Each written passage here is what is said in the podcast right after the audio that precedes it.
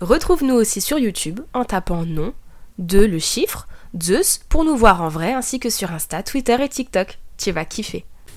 Ah, vous êtes là? Eh ben, vous savez quoi? Il y a quelques mois de ça, j'ai reçu un message. Eh ben, je suis parti, j'ai vécu de grandes aventures pour trouver ce fameux trésor. Et au final, je me retrouve ici. Euh, après, c'est peut-être une métaphore, une métaphore sur la vie, une métaphore ou max de thunes. je me sens un petit peu Indiana Jones, Jack Sparrow, tous ces grands aventuriers, Mike Horn.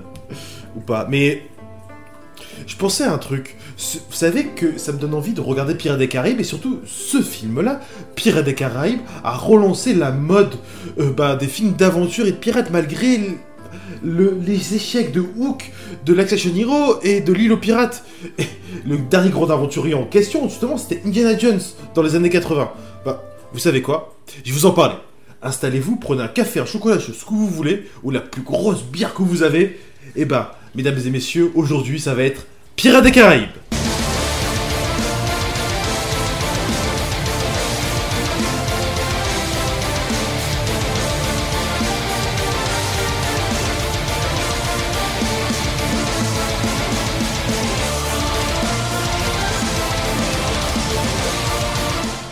Avant de commencer par l'histoire de Pirates des Caraïbes, on va commencer par l'histoire de son producteur mythique. Si je vous dis Armageddon, le roi Arthur ou encore Pearl Harbor, c'est Jerry Burkheimer. Jerry Burkheimer est un producteur mythique. Il est, son vrai nom, Jérôme Léon Burkheimer, il est né le 12 septembre 1945 à Détroit, dans le Michigan.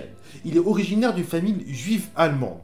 Mais au début des années 80, Jerry Burkheimer est devenu, avec George Lucas, le principal producteur indépendant d'Hollywood alignant les succès interplanétaires les uns après les autres. Il est très efficace à produire des films à très gros budget, dans lesquels l'action est spectaculaire, sous fond souvent de valeurs traditionnelles américaines. En 2007, sa valeur est estimée à plus de 15 millions de dollars de recettes parmi tous les films qu'il a produits. Diplômé psychologie de l'université d'Arizona, il s'enthousiasme précocement pour la photographie. Après avoir déménagé à New York, il s'engage dans une agence publicitaire. C'est au milieu des années 70 qu'il réalise son premier film, qui rentre dans le milieu du cinéma, avec Adieu ma jolie. Après avoir quitté New York pour Los Angeles, il coproduit avec son ami de toujours, Don Simpson, des films à très gros budget. Don Simpson qu'il a rencontré sur le plateau d'American Gigolo, euh, produit par la Paramount. Mais c'est dans les années 80 90 qu'il produit ses plus gros films. Notamment, euh, par exemple, euh, le Flashdance, le flic de Beverly Hills. Et même il lance certaines stars dans le, grand milieu, dans le grand bain d'Hollywood, avec notamment Tom Cruise, avec Top Gun et Jour de tonnerre. Euh, mais là, il impose sa patte des films à très gros budget avec un son pop et beaucoup d'effets spéciaux. Avec Don Simpson, ils sont nominés, ils gagnent même le prix du producteur de l'année en 85 et 1986. En début du décès de son collaborateur toujours et de son ami Don Simpson en 1996, sur tournage de Rock, il continue à produire des films à très gros budget, notamment avec Michael Bay en s'associant à lui, sur Bad Boys par exemple et sur Armageddon. Mais il diversifie son domaine d'activité en produisant des comédies. Kangourou Jack, des comédies romantiques, Coyote Girl, euh, des drames humains, euh, le plus beau des combats, ou des thrillers, Véronica Guérin. En 97, il diversifie son activité en se projetant à la télé. Il est à l'origine de la série télévisée Les Experts.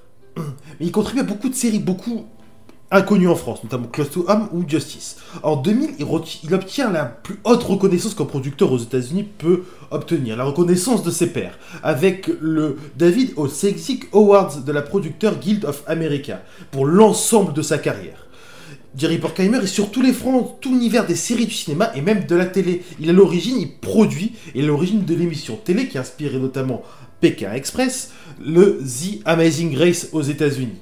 Mais en 2005, il retrouve pour la sixième fois son gros ami toujours, Tony Stock, qui revient au cinéma avec Déjà Vu. En mai 2006, il est nommé docteur honoraire de l'Université d'Arizona. Après avoir connu un énorme succès avec Pirates des Caraïbes, la légende du Black Pearl en 2002, il recommence 4 ans plus tard. En... Il retrouve Gore Verbinski, le réalisateur du premier opus, pour réaliser le deuxième et troisième opus de Pirates des Caraïbes, tournés en même temps. Selon le magazine Forbes, il est pour l'année 2016 la cinquième fortune la plus grosse de l'industrie du spectacle. Après euh, James Cameron, Oprah Winfrey, Steven Spielberg, George Lucas, Tom Cruise et Michael Bay. En 2013, son contrat s'arrête avec la Walt Disney Company, qu'il a commencé en 1995, après plusieurs déconvenus et plusieurs échecs au box-office. j'ai des recherches à faire sur ce fameux trésor. Je vais le trouver. J'espère que c'est pas une morale à la con. Et je me connais parce que je suis capable d'écrire des scénarios comme ça. Hein. Bon, vous me suivez? Avant de commencer de parler de ce projet-là, il faut commencer par parler des origines du projet. Il y a quelques temps de ça, Walt Disney présente une émission télé à la télévision américaine qui parle dans son futur gros projet qu'il veut mettre en route. Un parc d'attractions avec plein d'attractions à l'intérieur, mettant en vedette ces personnages qu'il a créés avant. Ce parc-là veut l'ouvrir à Anaheim, en Californie. C'est le parc Disneyland, le premier parc Disneyland. Il parle de plusieurs attractions, il présente plusieurs attractions sur son émission de télé, et parmi celles-là, un certain Pirates des Caraïbes. L'attraction n'ouvrira pas directement. C'est suite à l'exposition universelle de 64, il, découvre tout ce qui est audio animatronics et il veut les mettre en route dans l'attraction. Mais au départ, Pirates des Caraïbes devait être qu'un musée de cire. Et l'attraction ouvre finalement le 13 mai 1967. Mais suite à la mort de Walt Disney, l'Imagineers Mark Davis réimagine tout ça en mettant de l'eau, des bateaux, en écrivant une nouvelle histoire en mettant des audio animatronics un petit peu partout pour pouvoir immerger plus la personne dans tout ce qui est l'univers des pirates. C'est l'attraction qui s'est ouverte en, en début en Californie, par la suite à Disney World, dans tous les parcs du monde et bien sûr à Disneyland Paris. Ces audio animatronics là donnent vie à la plus célèbre chanson des parcs Disney, Yo Ho Ho, It's a Paradise for Me. Ah ouais, c'est un petit extrait.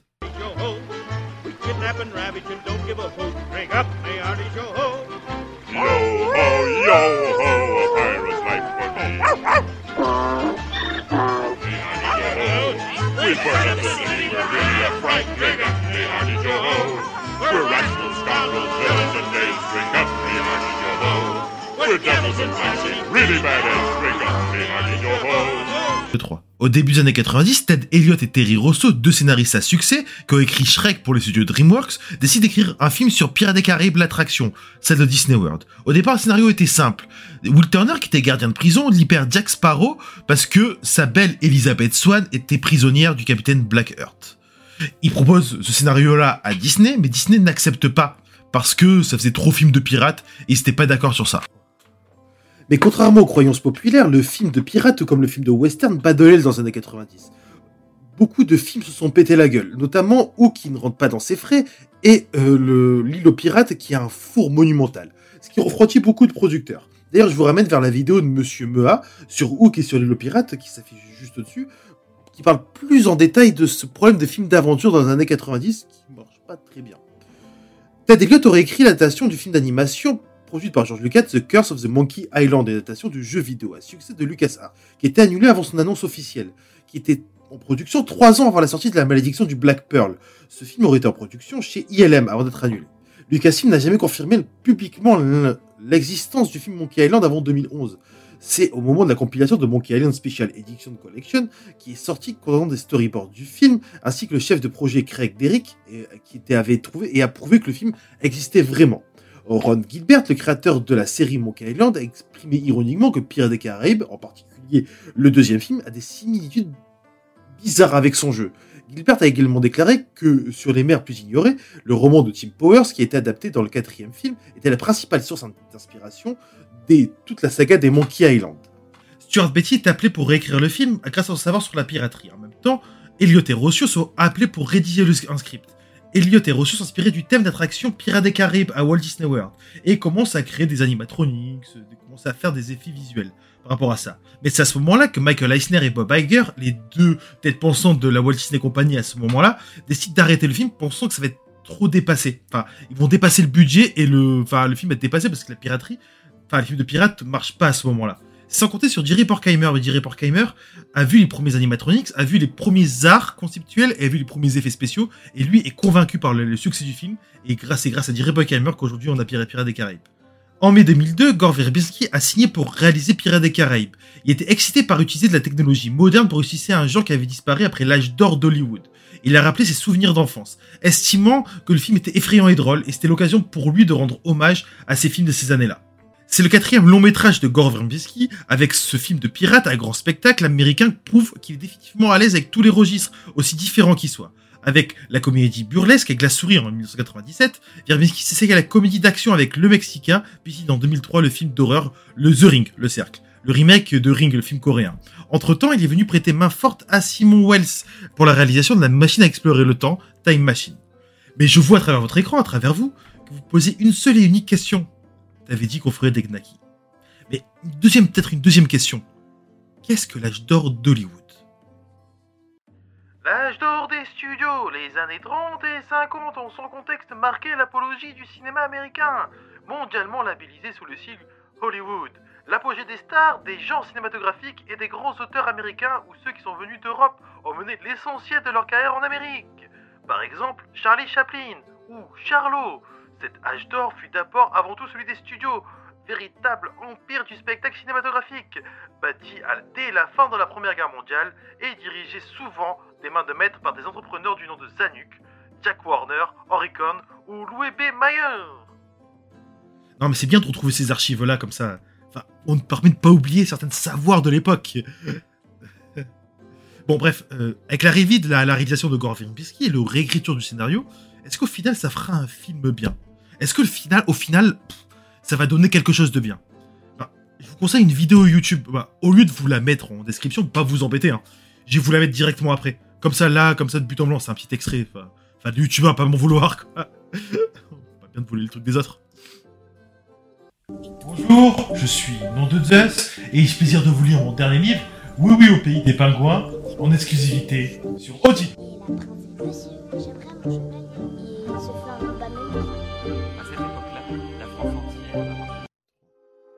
Salut Loulou, bienvenue sur ma chaîne YouTube.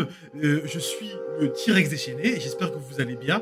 Moi ça va super et on va commencer par une vidéo FAQ.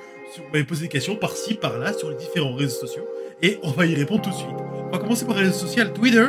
Euh, alors, il nous dit, Cinéphile en Turcie nous aurait dit Qu'est-ce que tu penses de Pirates des Caraïbes? Eh ben, je pense que c'est bien. Contrairement à un de deux, celui c'est vraiment un tocard. Comme le rappelle le livre Disney War, Michael Eisner demande à Jerry Bruckheimer pourquoi tout ça doit coûter si cher? Jerry Bruckheimer répond bah, vos concurrents dépensent 150 millions de dollars et des millions et des millions de dollars supplémentaires pour adapter des, faire des sagas à succès. Il parlait notamment du Seigneur des Anneaux, de Matrix ou même d'Harry Potter. Mais c'est à ce moment-là que Michael Eisner dit Ok, moi, il n'y a pas de souci pour moi, tout cela me paraît viable, paraît possible, mais voulait enlever certaines parties qui faisaient référence à l'attraction Pirates des Caraïbes en elle-même. Parce que les films adaptés d'attractions de parc à thème à l'époque étaient bien mal vus et marchaient pas très bien. Du coup, il a supprimé une scène, celle notamment où Jack Sparrow et Will Turner rentraient dans une grotte via une cascade. Bien que Dick président de Walt Disney Studios à l'époque, est un fervent partisan d'adaptation des attractions Disney en film, l'échec au box-office The Country Bears a poussé Michael Eisner à tenter d'arrêter la production de Pirates des Caraïbes. Cependant, Gore Verbinski a dit ses équipes conceptuelles de continuer à travailler sur l'image de Pirates des Caraïbes et quand Michael Eisner est venu leur rendre visite, l'exécutif a été très étonné de ce que ça a pu être créé et ce que ça a pu donner à l'écran. Jim Carrey a été contacté pour le rôle de Jack Sparrow. Cependant, le calendrier de production de La Malédiction du Black Pearl s'est roulé en même temps que la production du film de Bruce Tout-Puissant, qui se trouve juste là. D'autres acteurs étaient pressentis pour le rôle, qui inclut Michael Keaton, Christopher Walken, Bill Murray, Mike Hugh McConaughey, Carrie Ells ou encore étonnant, Robert De Niro.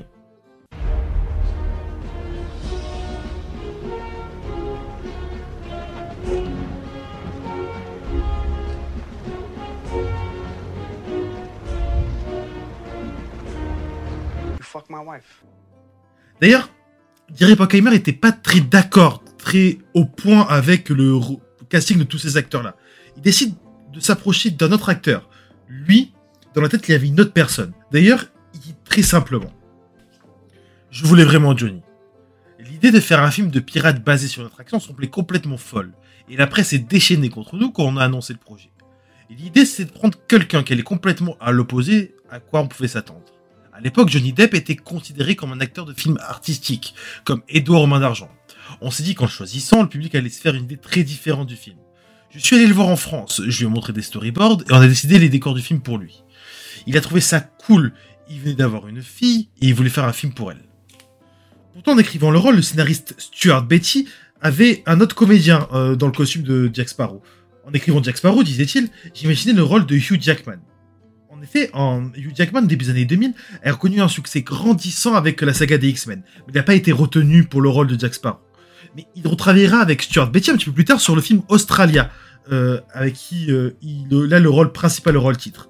Et il rejouera le rôle de Barbe Noire, l'un célèbre méchant dans le film Pan, en jouant le rôle d'un de ce pirate-là face à Gareth Henry en John Crochet.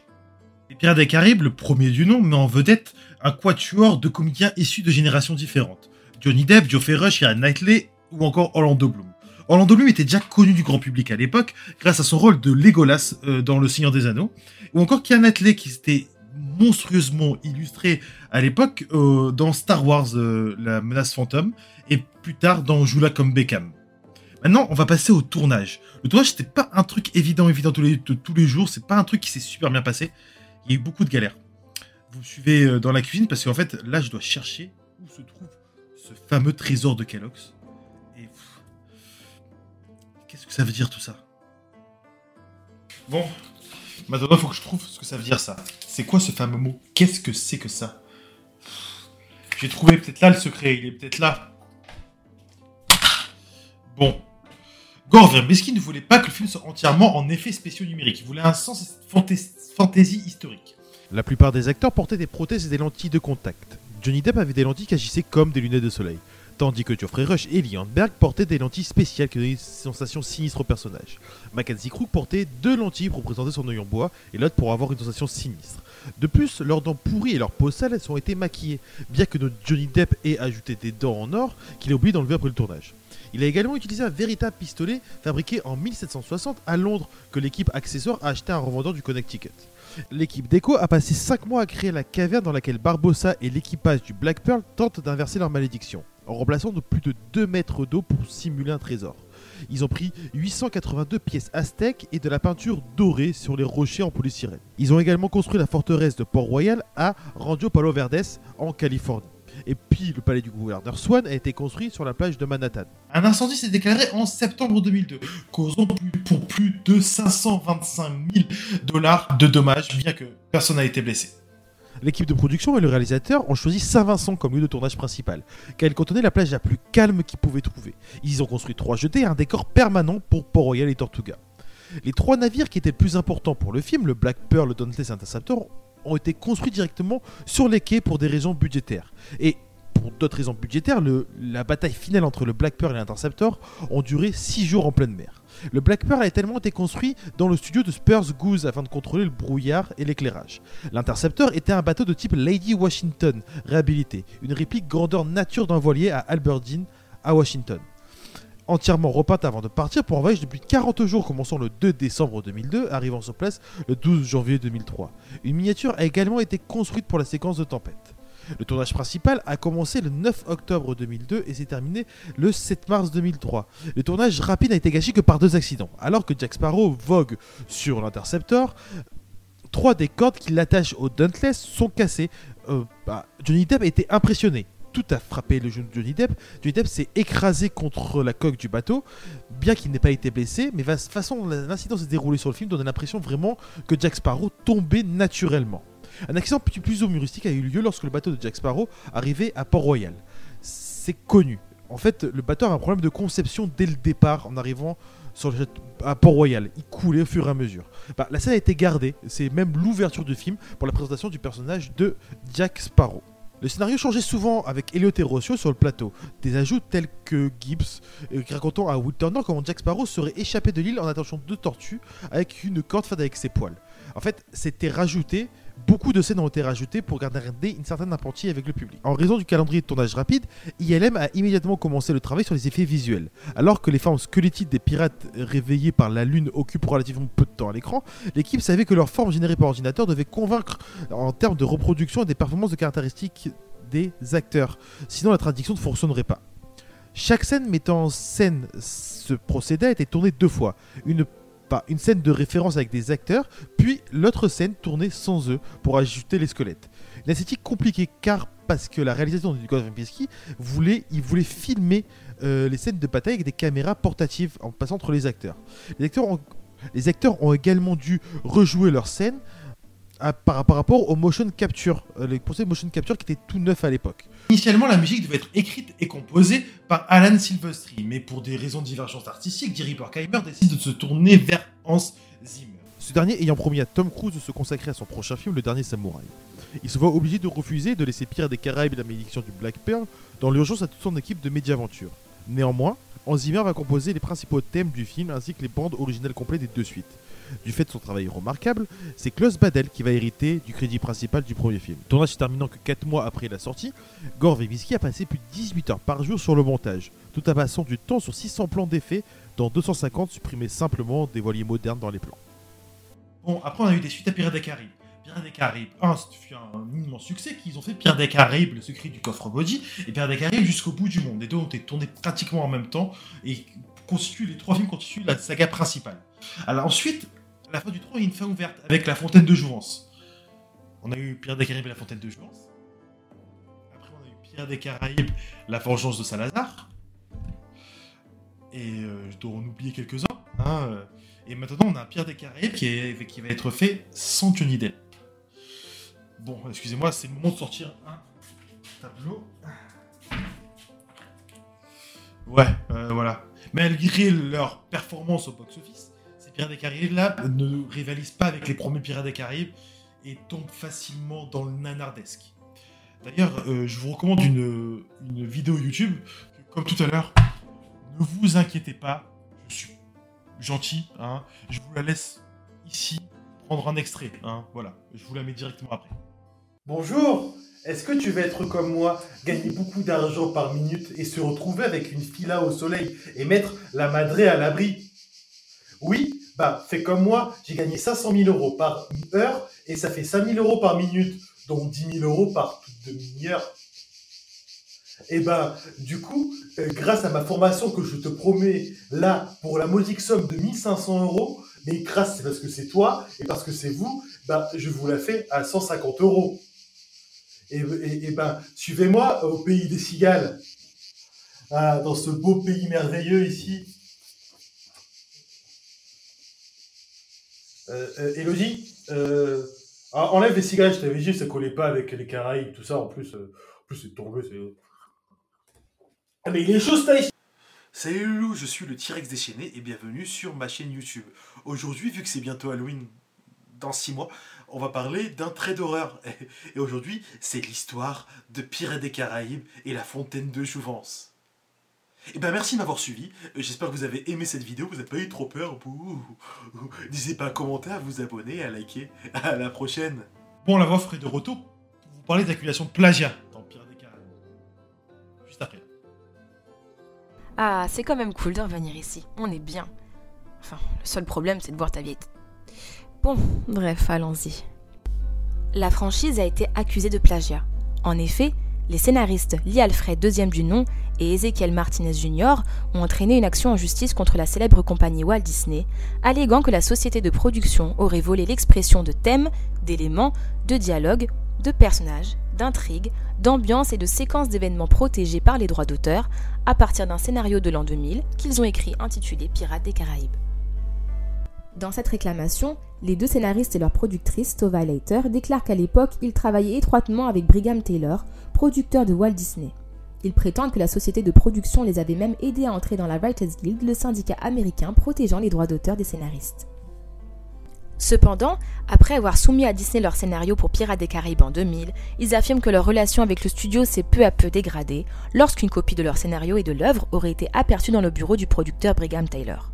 C'est seulement après que Tova Leiter aurait été mise au courant par Brigham Taylor que Disney transmettait le projet Pirates des Caraïbes issu de leur scénario. Selon l'action en justice d'Alfred et Martinez, leur travail original a été intentionnellement copié et exploité par Disney, créant un milliard de dollars sans aucun crédit ni aucune compensation pour les deux scénaristes. Brigham Taylor a pourtant déclaré dans une déposition que les deux scénaristes avaient été au courant que l'idée d'un film basé sur leur script Pirates des Caraïbes avait été suggérée au cours des années. Ce n'est pas la première fois que Walt Disney Company est poursuivi pour avoir volé les idées de quelqu'un d'autre. En mars dernier, Disney a été poursuivi par le scénariste de Total Recall, Gary Goldman, pour le film d'animation Zootopie. Disney aurait plagié les idées d'un scénario qui leur avait été soumis mais que la société avait renvoyé. Dans ce cas-ci, l'affaire a été rejetée.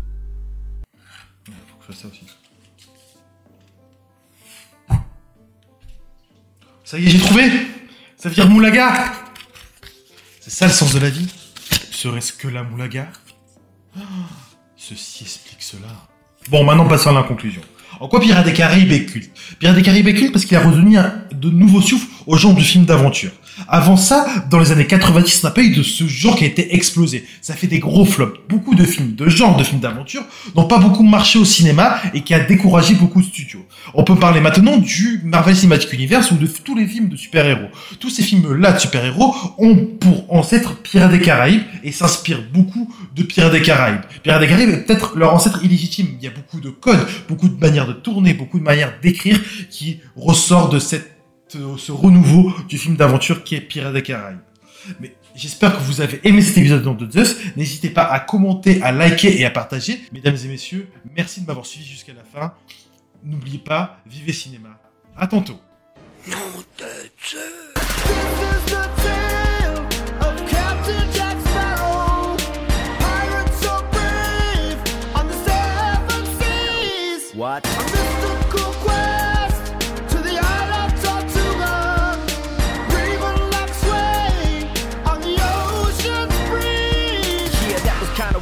we're back in the club. Buying up the bar so the groupies show us love. Nice man, I'm the top gunner. Heater on blast, I'm the number one stunner. Jack Sparrow. Girl, cause I ain't your Mr. Nice Guy. I'm More like to meet you, take you home a twice. Got all dressed up with nowhere to run. I know I make you feel crazy when I Went